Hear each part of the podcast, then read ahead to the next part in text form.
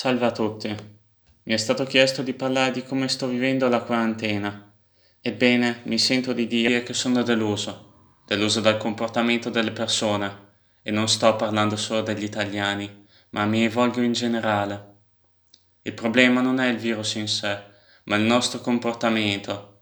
Siamo passati da discriminare la Cina e a quasi ridere di essa, dicendo non mangerò più sushi, come se questo potesse servire a qualcosa a svuotare i supermercati in previsione di una quarantena che manco noi rispettiamo.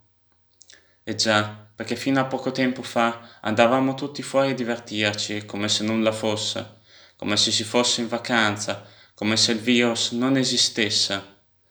Ma la realtà è differente e quando ce ne siamo resi conto, le mascherine sono finite quasi subito, lasciando sguarniti gli ospedali, il prezzo della mucchina è salito alle stelle sono incominciate le speculazioni sul materiale medico e molti pronto soccorsi sono stati derubati. Se oggi noi non siamo al collasso, credo che lo si debba ai medici, agli infermieri, ai farmacisti e a ognuno che, lavorando giorno e notte, ha garantito il sostentamento di chi non poteva muoversi.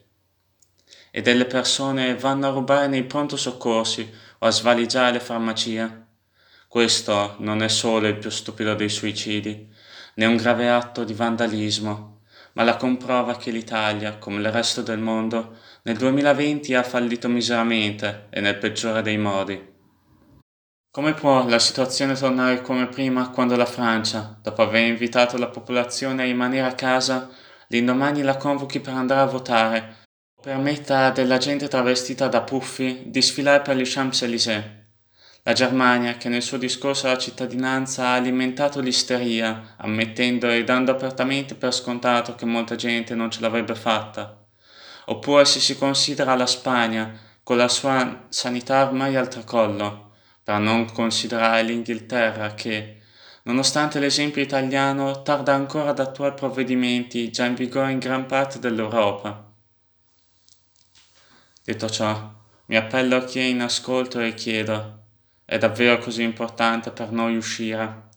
Non possiamo rinunciarci a tal punto che, dopo anni di inattività, improvvisamente diveniamo tutti corridori. Vale davvero quel rischio? Mettere in pericolo non solo la nostra vita, ma anche quella dei nostri amati nonni? La risposta viene da sé. Ma allora perché si sente parlare ancora di gente, anche adulta, che nonostante i richiami del governo si ostina a uscire? Non hanno forse una famiglia, o amici, o cari, la cui vita può essere stroncata per una polmonite? Dicono che tutto andrà bene, ma se le cose non cambiano, se noi non cambiamo, io non credo. Con ciò vi auguro buona fortuna per la vostra quarantena e vi saluto. Arrivederci.